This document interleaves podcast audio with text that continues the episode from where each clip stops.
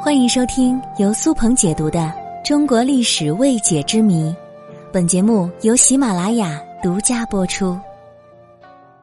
大家好，我是主播苏鹏，今天我们来讲一讲雁门关。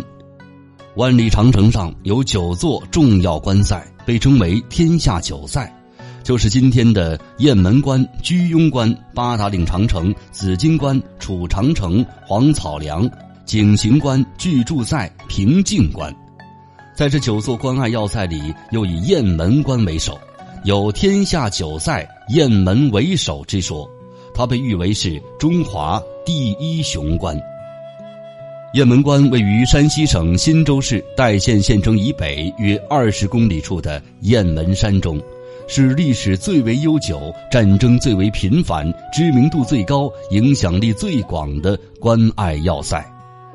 早在《吕氏春秋》中就有记载：“天下九塞，勾筑其一。”勾筑就是雁门关所在地吕梁山脉的勾筑山，更有“天下之险，有卢龙、飞狐、雁门为首”的说法。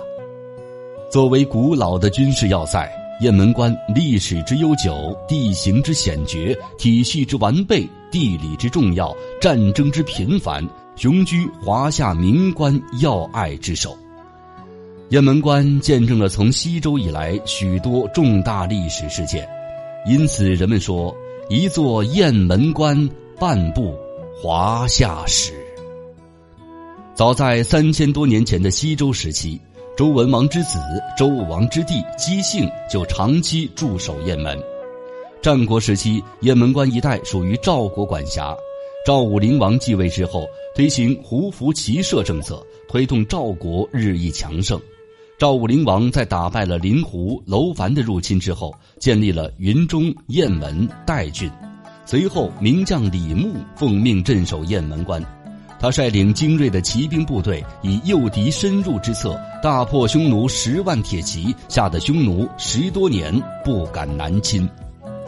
秦始皇统一六国之后，派大将蒙恬率兵三十万，从雁门关出塞北，收复了河套地区，把匈奴赶到了阴山以北，并且修筑了万里长城。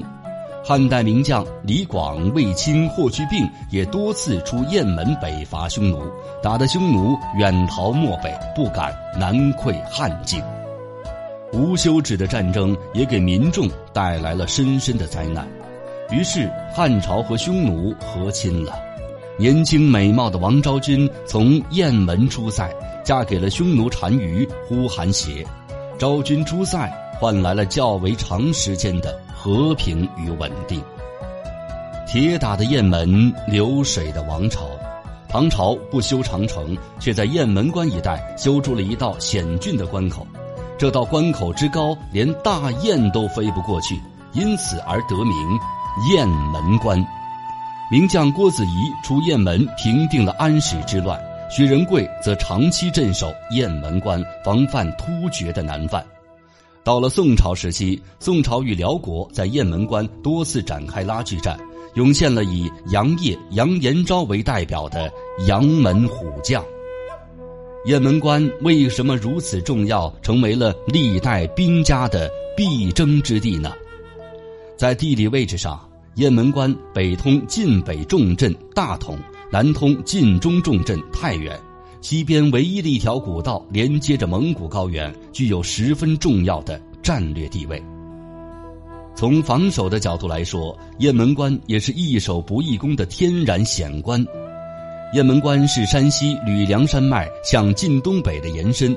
东与衡山相连，海拔一千五百米以上的群山像一道屏障，保护着大同与新定两个盆地。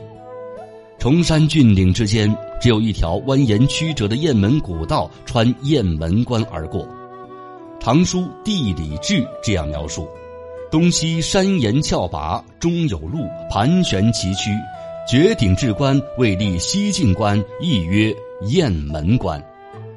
再者，从御景的角度来看，在明朝雁门关的关城处，在两流域支流所形成的小河谷最近处，且周围山上有百草口长城配合，山阴有广武堡警戒，山阳又有代州城接应，既难以攻取，更利于久守，又便于预警。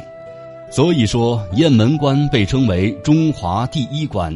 一个雁门关也见证了血雨腥风的古代军事史。